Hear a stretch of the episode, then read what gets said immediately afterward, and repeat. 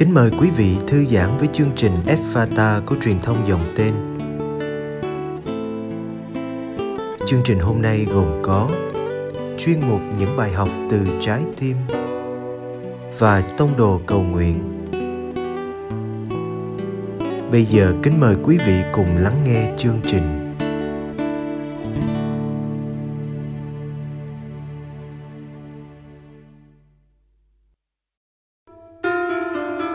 Chuyên mục những bài học từ trái tim.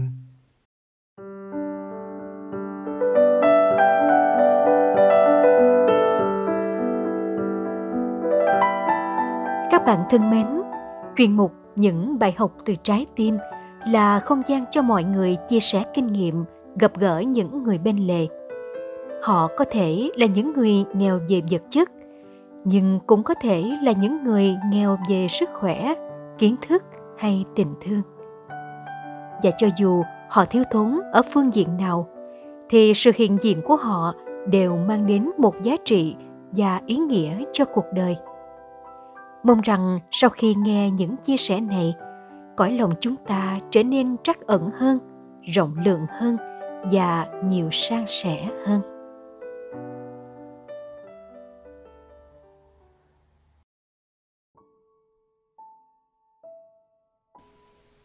Muôn nẻo cái nghèo Anthony Nghi Dọc suốt tiến trình từ nhà tập sang những năm tháng bên học viện, tôi được diễm phúc được sai đi để làm quen với muôn nẻo cái nghèo của con người. Nghĩ cũng lạ. Hồi còn ở bên ngoài, đời dạy tôi phải làm quen với cái giàu để học biết vươn lên trong sự nghiệp.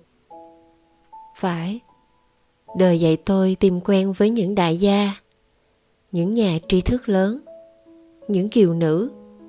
Dạy tôi phải làm cho mình trở nên nổi bật trước đám đông, trở nên nổi tiếng nhờ tiền bạc hay tài năng. Bởi vậy, tôi đã tập tành tới những nơi sang trọng, giao du với phường quý phái, chảnh chọe trước mặt người thường. Giờ đây đôi khi những hình ảnh đó trở lại như một sự ô nhục đối với tôi. Vì biết đức kitô và vì tình yêu với ngài, tôi kết thân với những người nghèo. Nói như thế không phải là tôi muốn loại trừ những người lắm của, bởi cái nghèo mà tôi nhận thấy ngày càng trở nên đa dạng. Mẫu người nghèo tôi được dòng hướng dẫn như một sự chọn lựa ưu tiên dấn thân là những người nghèo thật về vật chất. Neo đơn, không nơi nương tựa. Tại bệnh viện, những người nghèo này tôi được gặp rất nhiều. Điều tôi nghe nhiều nhất là lời than vãn của họ. Nghèo còn gặp cái eo, đã không có cái ăn, mà còn phải vay nợ để chữa bệnh. Rồi ốm yếu thì lại không làm ăn được không làm thì đâu có cái ăn lại bệnh? Đời lẫn quẩn, chỉ có thế. Dường như cuộc đời không ưu ái cho họ. Nếu nói theo cách thông thường, hoặc rằng phải chăng thiên chúa trao cho họ thánh giá quá nặng? Nếu nói dưới cái nhìn Kitô giáo, tôi không biết. Chỉ có điều trong mẫu người nghèo này. Tôi bắt gặp hai thái độ căn bản khác nhau về tình trạng nghèo của chính bản thân họ, mà từ đó dẫn tới hai số phận hoàn toàn khác nhau. Mẫu người đầu tiên là những người vô thần, hoặc những người có đạo nhưng không có niềm tin, sống hời hợt, hoài nghi. Những người này thường có thái độ rất tiêu cực về sự nghèo nàn và bất hạnh của mình.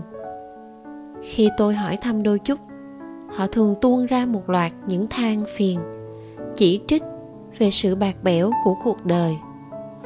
Nào là, thằng con bất hiếu hắt hủi tôi. Nào là, hàng xóm chẳng có người nào tốt. Rằng con người cuối cùng cũng chỉ lợi dụng lẫn nhau. Thú thật, sau những cuộc trò chuyện với những người này tôi thường cảm thấy rất mệt và một cảm giác nặng nề, u ám bao trùm. Họ thực sự là những người nghèo, cả về vật chất và tinh thần. Đối ngược với mẫu người trên, tôi tìm thấy những con người cũng gặp cảnh nghèo túng về vật chất, nhưng lại một lòng tin tưởng vào thiên chúa và chạy đến với ngài cuộc đời càng cho họ những chua cay và đau khổ. Họ lại càng chạy tới với chúa như đấng an ủi và trợ lực duy nhất của họ. Những người này, bất chấp cảnh nghèo nàn và những biến cố bất hạnh, họ vẫn luôn vui tươi và lạc quan.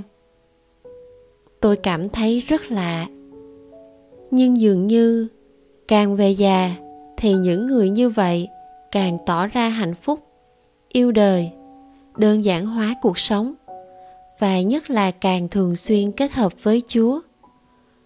Nói chuyện với những người này, tôi cảm thấy sự ứng nghiệm của lời chúa nơi họ. Hỡi những ai vất vả mang gánh nặng nề, hãy đến với ta ta sẽ cho nghỉ ngơi bồi sức. Họ nghèo mà không nghèo hay ngược lại? Họ giàu có quá đi chứ. Cả một gia tài nước trời đang chờ đợi họ trên thiên quốc. Suốt thời gian dài đi thăm người nghèo nơi bệnh viện, tôi chứng kiến được thêm một cái nghèo cố hữu nữa. Nghèo trong thân phận đau khổ của con người. Dẫu biết rằng sinh lão bệnh tử là không thể tránh khỏi trong cuộc đời. Nhưng chỉ trong đỉnh điểm của đau khổ, con người mới cảm nhận được cái nghèo nàn cực độ của kiếp người. Đau khổ vẫn mãi còn đó như một huyền nhiệm. Hết người này tới người kia hỏi tôi, sao đời con khổ vậy thầy? Tôi im lặng tôi không thể trả lời cho một bé gái đang gào thét vì người cha duy nhất của em, vừa mới bị xe buýt chạy ẩu ép chết. Máu còn không ngừng trào ra ở mắt, tai và miệng. Nhà chỉ có hai cha con. Cha đi làm phụ hồ, nuôi em ăn học. Bây giờ em ở với ai? Ai sẽ lo cho em? Tôi không thể trả lời cho người chú. 37 năm sống trong bệnh viện vì suy gan. Đến nỗi, gia đình từ khái giả đến tán gia bại sản.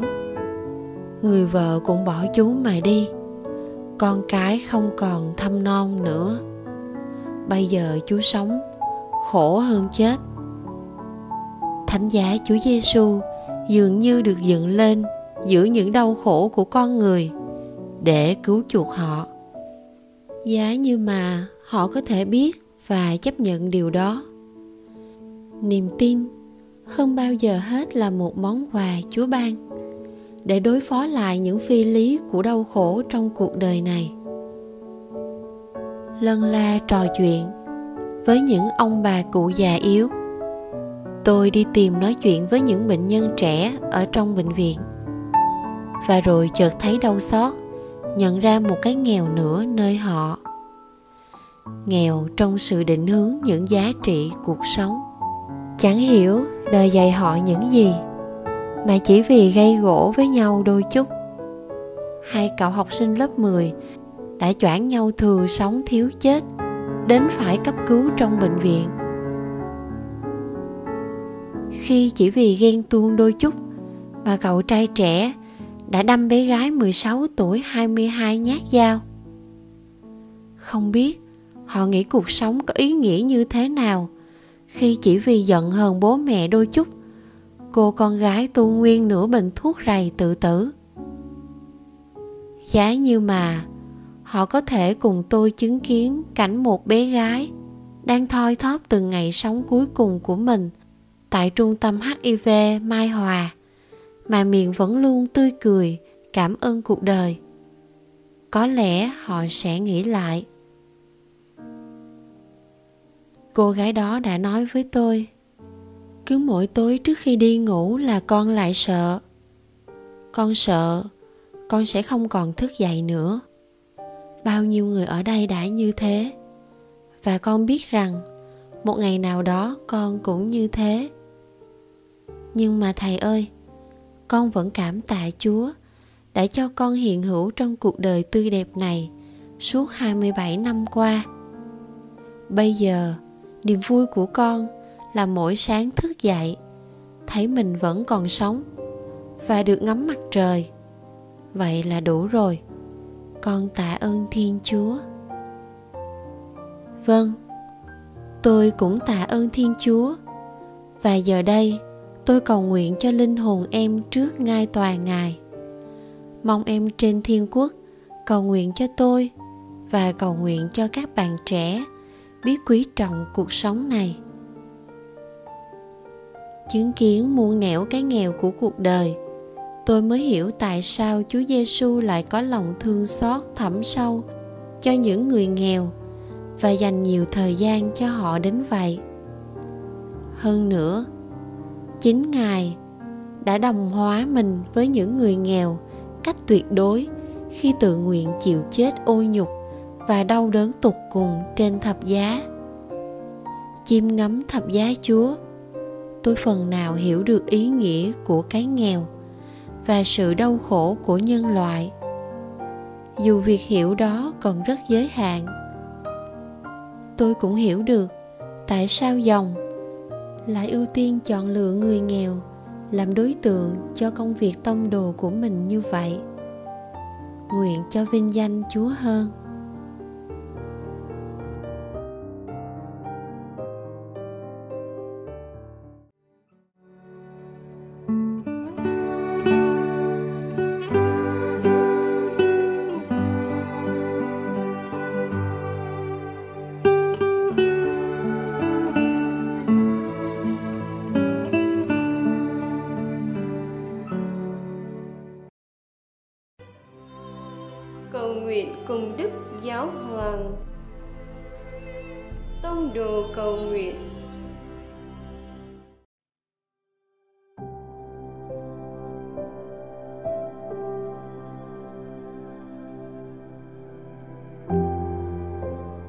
Cùng Chúa Giêsu trong ngày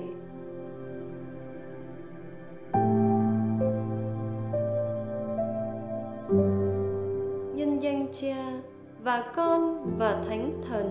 Amen.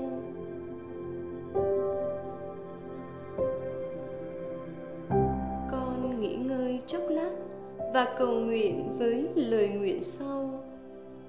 Chiến thắng của Thiên Chúa thì chắc chắn tình yêu của Ngài sẽ khiến mọi hạt giống tốt lành trên trái đất này nảy mầm và lớn lên. Điều này mở ra cho chúng ta niềm tin và hy vọng. Bất chấp những thị phi, bất công và đau khổ mà chúng ta phải đương đầu. Lòng thương xót của chúa sẽ khiến hạt giống trưởng thành.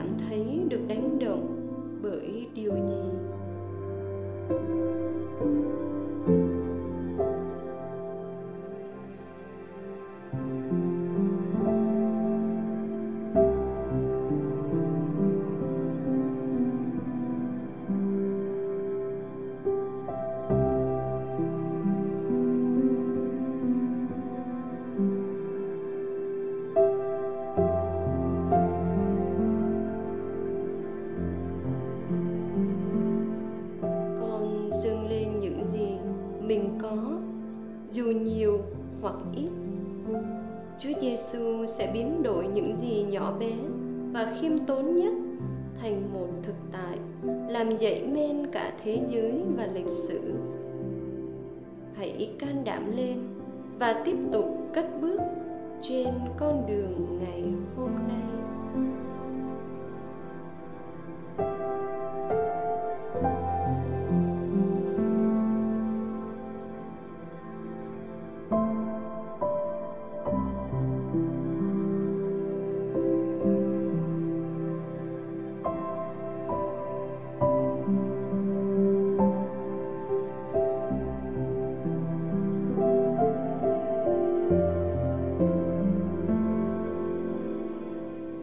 Danh cha và con và thánh thần.